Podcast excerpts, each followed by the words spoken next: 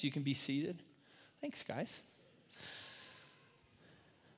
So, today we're going to uh, embark, keep moving along, basically, on some of the journey that we've been on in the book of Ephesians. I don't know if you realize this. Our pastor, Jim, would probably not say this in front of you. He is actually an Ephesians specialist. He's written a book about that thick on Ephesians and uh, studied and talked with people, scholars from all over the world.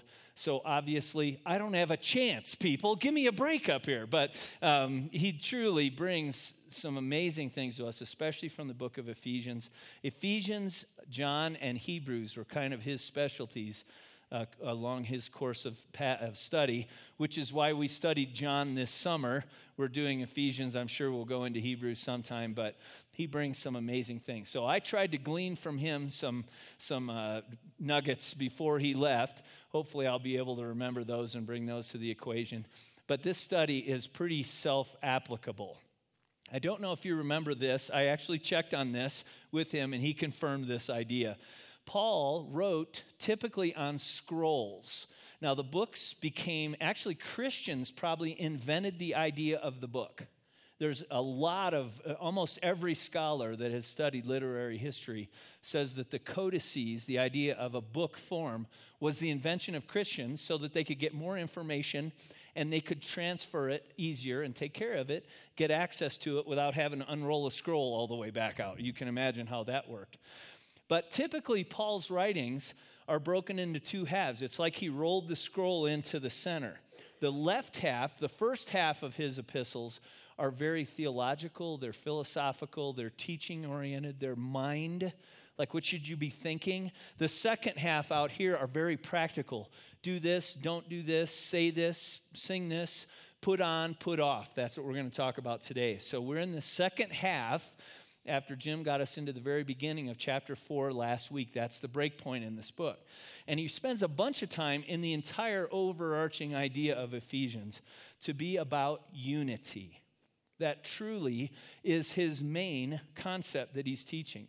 He must have heard some things from the uh, churches, maybe from the individuals within the church. We don't know. Timothy spent some time in Ephesus at this church, several others, and he found out this is an issue it may have been an issue that was broadly applicable because this, these letters were often passed around among many churches. So, unity is the goal. Also, just so you know, as he broke into chapter 4 here, he starts with the there's one body, one faith, one Lord, one baptism. You remember that section. And then he says the Holy Spirit has given us gifts. This is not the charisma, the word that is for your individual gifting. It is, he's given us people apostles, prophets, pastor, teachers, evangelists that bring this and make it applicable for us. He's illustrating the idea that the Holy Spirit acts out unity through the people in front of him, as it were, through the people of the church. The whole idea of unity is people oriented. Get this, hear this, know this there was no sense that there's like clouds floating somewhere of unity gas that people walk through and all of a sudden, oh, we're all unified. That was perfect. Good thing we found the unity cloud to walk through. It's engagement that's intentional by people to produce unity. It's an outcome. And the Holy Spirit wants to use all of us in our individual ways to work that. Think about the idea of culture with me for a minute. Culture only makes sense if individuals start to act into it. You remember junior high, right? I mean, is junior high like the most brutal time of life? Okay, but there still is this pressure to conform to something that is a culture. Did, were any of you ever cool enough to start the fad? Anybody ever cool enough to start the fad? I started a really bad one. And I, I don't know if I should tell it, probably not. But I'll just say that there was some, okay, he calls me on it. All right. Um, ah, forget it. So that I, I and a couple of my friends actually influenced, and then I, you start to see this influence in a culture. Now, the, the truth was, not everybody thought it was a good idea, but because it became cool, then, then other people started doing it, right? There's influence. Sometimes that's positive, sometimes that's negative. Not all peer pressure is bad it can be really good. and it affects us. But the only way that you become a part of a culture is if you buy into a larger concept, and that brings unity. Now, it's not conformity. It's not uniformity. This is really important that you understand this. In fact, every time the church has ruined the idea of unity has been when they have said, you know what, we all need to do exactly the same thing, look the same way. We all need to wear green socks on Thursday, don't eat fish, make sure you pray two rosaries, walk backwards past this place on Market Street. You know what I mean? As soon as we start doing all of that, it becomes monkey business and we actually ruin the idea of unity when it's about legalism. So, this is not what he's trying to expound here and get to be built into the church of Ephesians on a practical level. It isn't legalized sense of you've got to do this, but there's a new law that he'll be talking about. There's a couple things here that I want you to get before, just one more before we go in. And that is this idea that when he introduced these men and women who would bring leadership, it was an idea of a supply line. Now, the, the word started off in oldest Greek as being the money that was paid to bring a choir to a festival. Okay? Then it, the, the, the uh, commanders, the generals, picked up on this term and started to use it to say this is the, the, the grand total of what is needed to take an army from one place and get it somewhere else. It's the supply line that goes along. Paul says that the Holy Spirit, through the people, brings the supply line for unity. That's what's going on here. We're going to pick up a couple of things in here. One of them is anger. I wanted to, every time I hear the word anger, it just makes me angry. No, every time I hear the word anger, though, I do think of my sister in law. Her name is Marianne Ialucci, good Polish girl. No, that's obviously very Italian. She's not only Italian, she's Catholic. She's not only Catholic, she's Jersey. So she's a Jersey Catholic Italian, right? And she says, I mean, she talks about her family. Everybody's angry in her family. She said, My grandpa was so angry when they buried him on his tombstone. It says, What are you looking at? Not really. But, you know, that sense of anger, we're going to talk about that. We're going to talk a little bit about humor.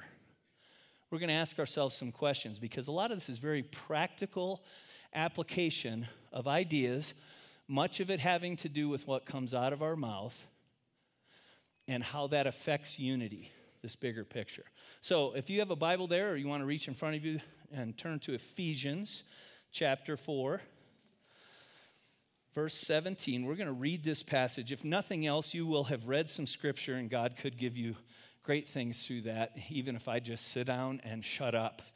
It would be really good. Ephesians 4 17. We're going to read through the end of this chapter. It's near the back. It's kind of the back you can see in my Bible. It's this far towards the back. So I tell you this and insist on it in the Lord that you must no longer live as the Gentiles do in the futility of their thinking. They're darkened in their understanding, separated from the life of God because of the ignorance that is in them due to the hardening of their hearts. Wow. Having lost all sensitivity, they've given themselves over to sensuality so as to indulge in every kind of impurity with a continual lust for more. I hope that doesn't define this culture I don't think that it does. But uh, interestingly, here, he says, Don't live anymore as the Gentiles to. Who is Ephesians written to? Gentiles. Uh, irony? Anybody see any? Uh, uh, we're the Gentiles. I know that. Verse 20. You, however, did not come to know Christ that way. Surely you heard of him and were taught in him in accordance with the truth that is in Jesus. You were taught with regard to your former way of life to here's the, pro, the, the pinnacle of it put off your old self, which is being corrupted by its deceitful desires, to made, be made new in the attitude of your minds. Put on the new self, created to be like God in true righteousness and holiness. I'm going to use my things here. Put off your old self, which is corrupt. Okay? Be renewed, a retraining, a rethinking in a period of caution and then put on the new self. Is that fun or what? This is super fun. You'll remember that if nothing else. Oh, I'm, I'm not done reading it here. Therefore, verse 25, each of you must put off falsehood and speak truthfully to his neighbor. For we're all members of one body. If you're in your anger, do not sin. Don't let the sun go down while you're still angry. Don't give the devil a foothold. He who has been stealing must steal no longer, but must work, doing something useful with his hands, that he may have something to share with those in need. Don't let any unwholesome talk come out of your mouths, but only what is helpful for building others up according to their needs, that it may benefit those who listen. Do not grieve the Holy Spirit of God, with whom you were sealed for the day of redemption. Get rid of, here's the put offs, red light. Get rid of all bitterness, rage, anger, brawling, slander, along with every form of malice. But here's the green light put on, be kind, compassionate to one another forgiving each other, just as Christ, God in Christ, forgave you. Let's unpack a little bit of this. We can't go through every piece. I encourage you, if you want to read some practical things that would be applicable for your life, read four and five. You could do it once a month, it would be well worth your time. But let's unpack a little bit of this. First of all, all the verbs in there are plural again, referring to the unity of the combined body, the culture, the put offs, put ons, do thises, do that's. We, of course, as Americans, immediately personalize it. I should not do this. Well, of course, that if I do this, it affects the culture, but Paul is talking to the group first. It's important to know this is a cultural discussion. The one place where he uses a singular verb, he immediately goes, Yeah, but remember, we're all members of one body, and he takes it right back to the plural. And the whole thing is crafted all the way through the second half of chapter four on into chapter five until he gets down to the discussion about marriage. It's all crafted as a, as a cultural discussion for the whole church and all the churches that would read his book. Verse 17, the NIV says, Live. A better word is actually walk. It carries more than just exist or survive into a way of life, a uh, identity, an identity. It's much bigger than just do this one thing. Actually, Paul uses this verb over and over. He's about the only one who does. John uses it twice, once in one of his little tiny letters, once in the book of Revelation. Other than that, Paul is the only one who uses it in the New Testament but he uses it a bunch to describe this journey of life. It is a motion forward, it's a redefinition. Again, ironically, he refers to the Gentile thinking as being futile, uh, doesn't have any purpose to it. And of course, he's talking to a bunch of Gentiles. It's pretty interesting how Paul does this. Without accusing them and down and putting them under the boot and saying, you worthless Gentiles. He never does that. He says, This is going to sound familiar to you because you've been there, but I don't want you to stay there. We're moving out. And then he lists these things. Here's the red lights. Uh, these guys are darkened, he says. They're alienated, they're ignorant, hardened, they're callous, they have given up, they're greedy, they have impurity. I mean, this is tough stuff, right? These are all put offs. The idea of ignorant is not like you don't know anything, it is you know stuff and you still make bad decisions, which is even more sad. The callous, the hardened, do you hear that? Impenetrable. You're not coming to me. Uh, you know where I see it as? I see it more as a passive sense of, hey, that's just who I am. Sorry. Nothing I can do about it. I've been that way for Yea, verily, 60 years. I'm not going to change now. Really? Hmm. There might be another option. Greedy, of course, what we all do, turn it in as, as meeting our needs. Get this, too, though, that the, the Gentiles lived in a culture with an absence of law. Now, I was talking about legalism a minute ago.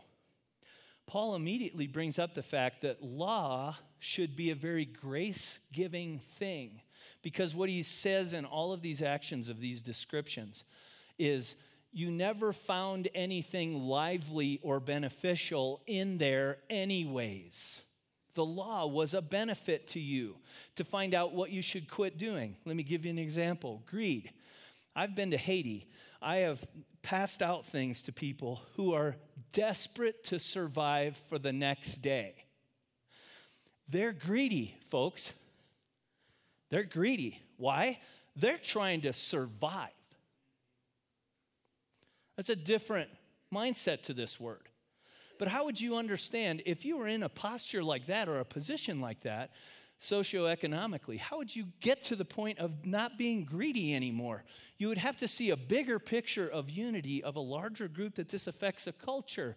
And you know what? The better picture is instead of all of the individuals wanting what they want and getting just for them, it's all of us taking care of all of us. That's what's a much better picture. The law of God brought that idea to bear, brought that truth to bear in their lives. And in fact, then he says, this is the law of Christ. It's not that same sense of a bunch of don'ts that you can't do, dang it, isn't life miserable because I got to follow this law. It's not remotely that. It is much more beneficial like that. The truth in Jesus, the law of Christ. Now, verse 22 says, put off. I want to get right to some of this so that you get these ideas in your mind. I really hope you walk out of here understanding the concept of red light, put off.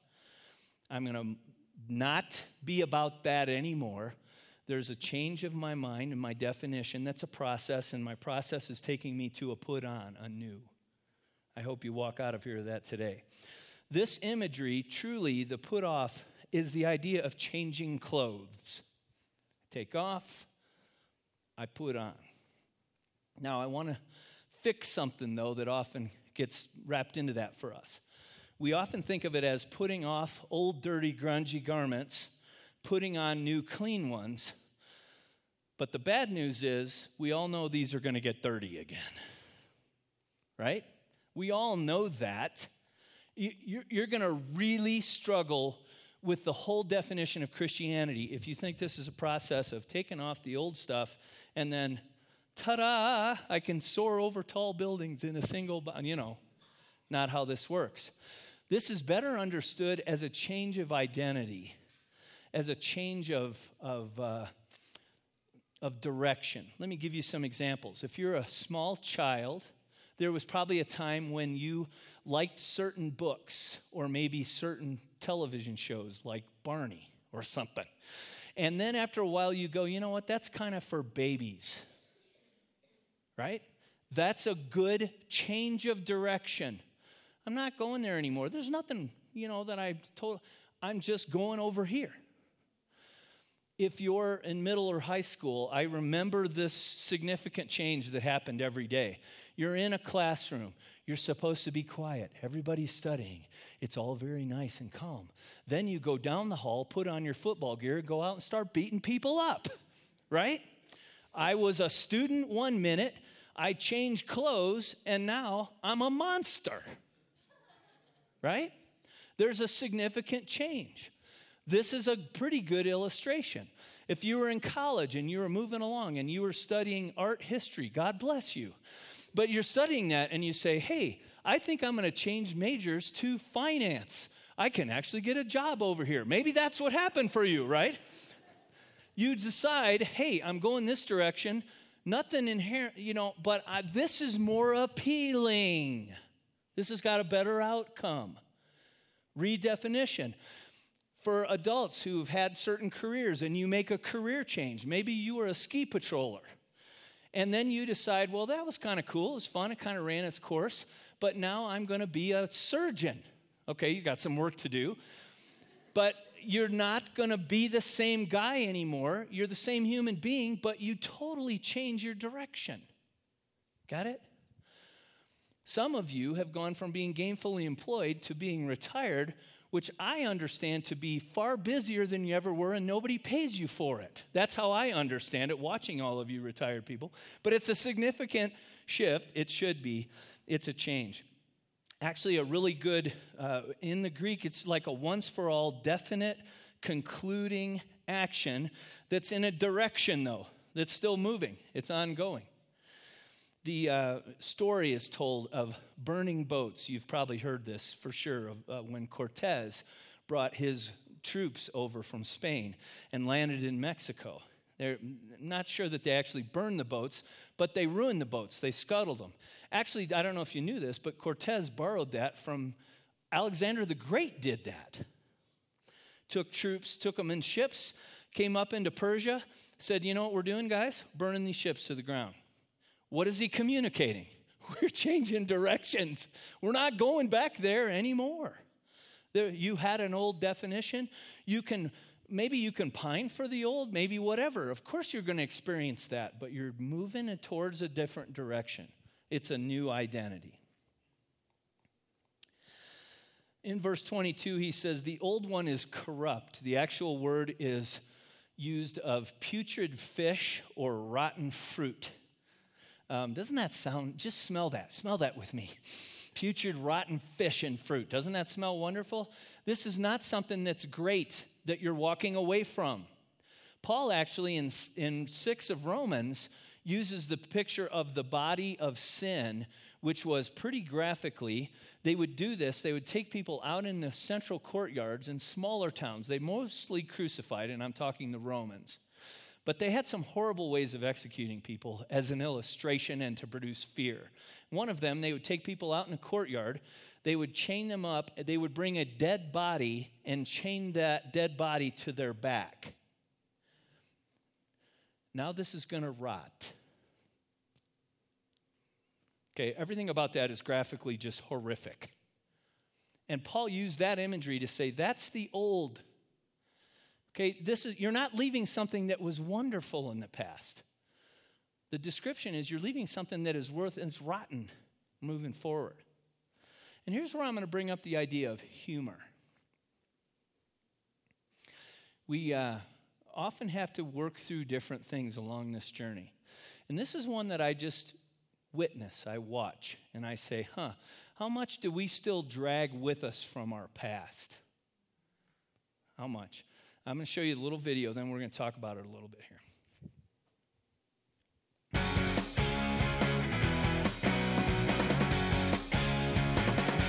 If you go to Starbucks, learn their drink. Like when you go to the drive through learn what they like to drink at Starbucks. It'll blow her mind. It will. Because women are, that's a hard drink. They're very complicated. Men are easy at Starbucks. You know, you ever go to the drive through Can I help you? Yeah, give me a mint coffee, no cream. Uh, honey, what do you want? Okay, here's what I want. listen, listen, this is what I want. I want a tall, skinny, sugar free, decaf, soy, vanilla latte, extra hot, whipped cream, double sleeve, no cup.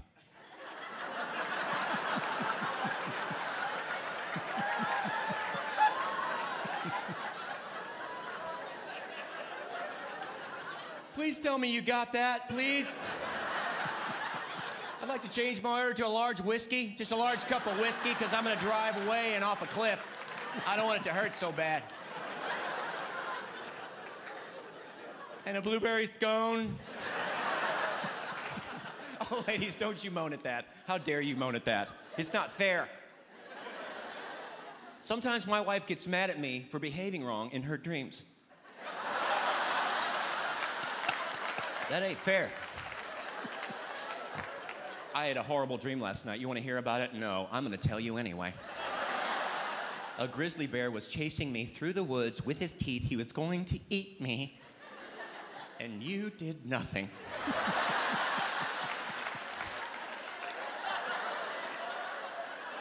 you just sat there and you didn't do a thing. What was I doing? You were playing poker with a rabbit. That's what you were doing. And that's the thing, you would do something like that. You would play poker with a rabbit while I was being eaten by a bear. Luckily, a giant unicorn came and saved me with his laser horn. That's how I saved, not by you.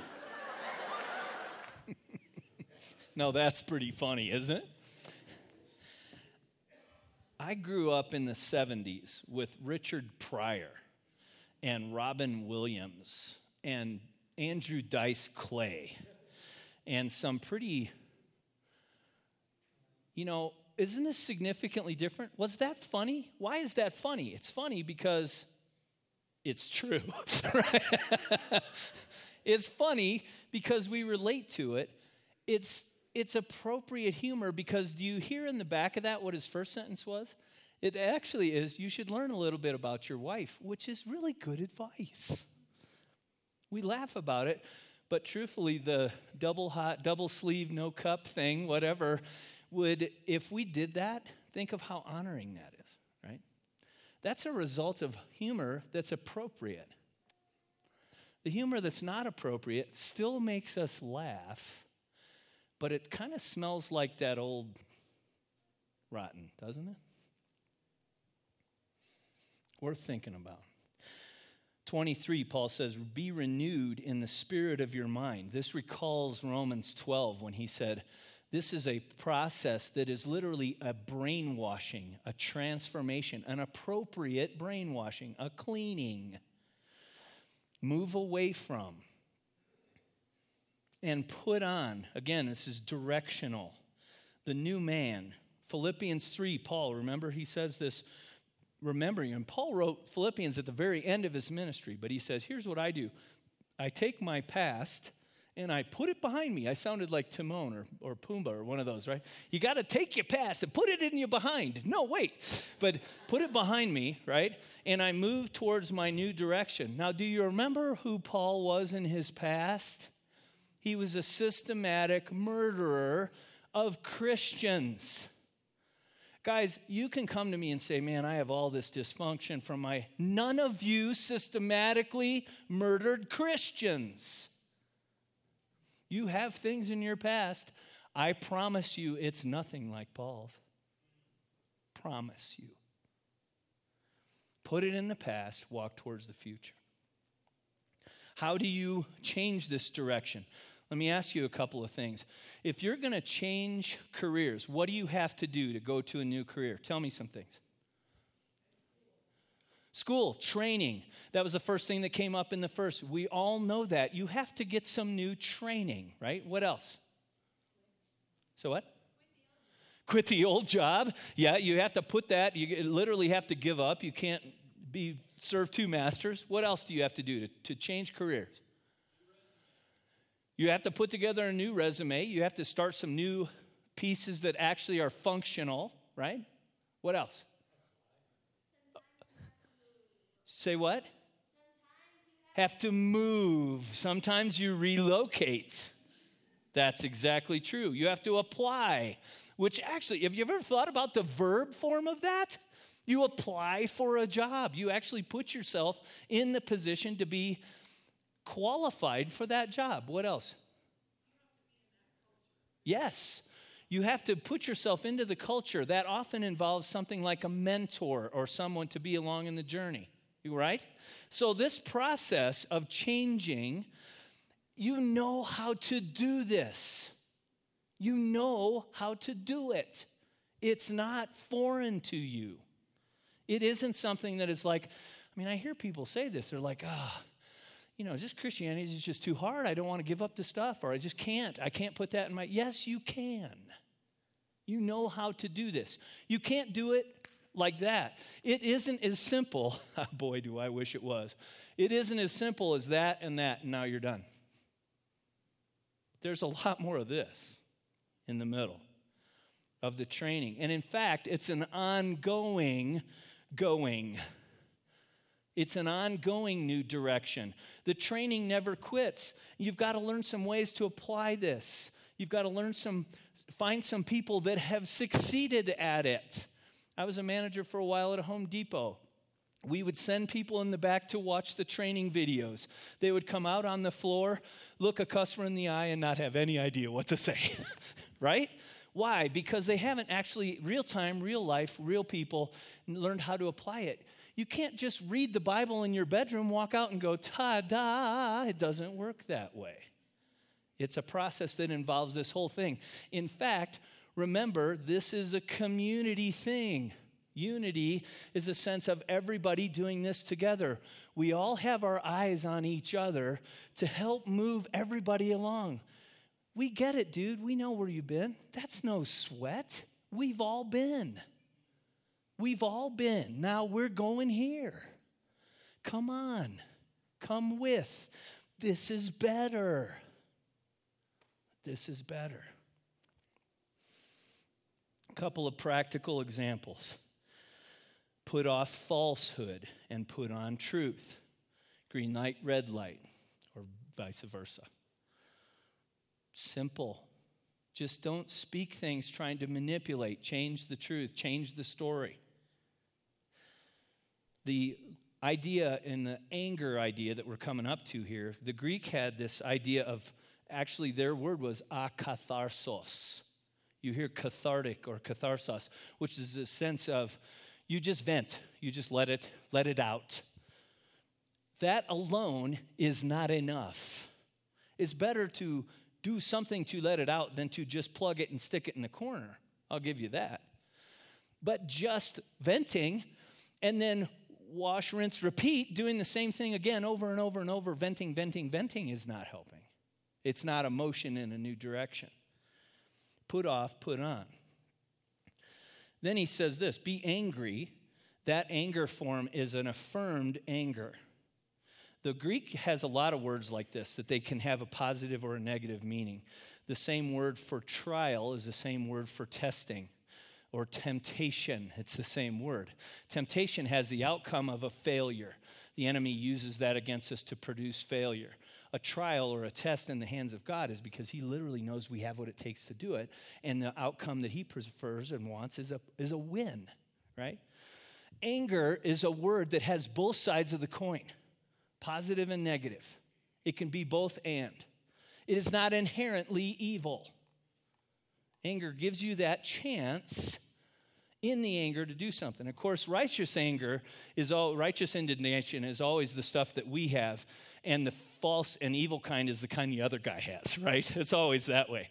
But truthfully, the and the idea of never go to bed angry, um, you know, don't let the sun set, is a timing issue. It is not specifically for your husband and wife's scenario, like don't literally go to bed.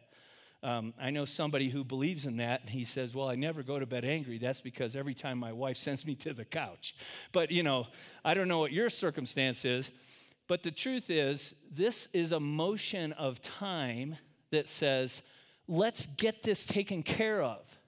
Why is it legit to be angry? In fact, if you tie this down to the last or the second to the last verse that says, Don't grieve the Holy Spirit, why would the Holy Spirit be upset about something? You know why? Because he would be included in something that is divisional, disunity in the body. That would bother him and make him angry. And it should bother and make you angry. It should. Disunity should be something that you say, we're not going to tolerate this. Sit around and wait. Something, some right direction needs to be taken. That's what the do not go to bed angry. Don't steal, he says, but get a job and do something that you can give to others. Have you thought about it this way? Stealing is pretty clearly I do something wrong on my taxes and I know it. Or I go into Walmart and I pick something up, put it in my pocket, and walk out. You all know that. I doubt very many of us do that. However, when he takes this to the next step of getting a productive job, then so that you may be able to share with others, have you ever thought about this? If God's great economy is he's providing enough for you to have and to pass on to someone else, have you ever realized the fact that if you do not pass that on, if you hoard it, it's stealing? That's what this verse means. It means don't just quit stealing your neighbor's stuff, but you should even be aware enough to be raised. This is the new direction.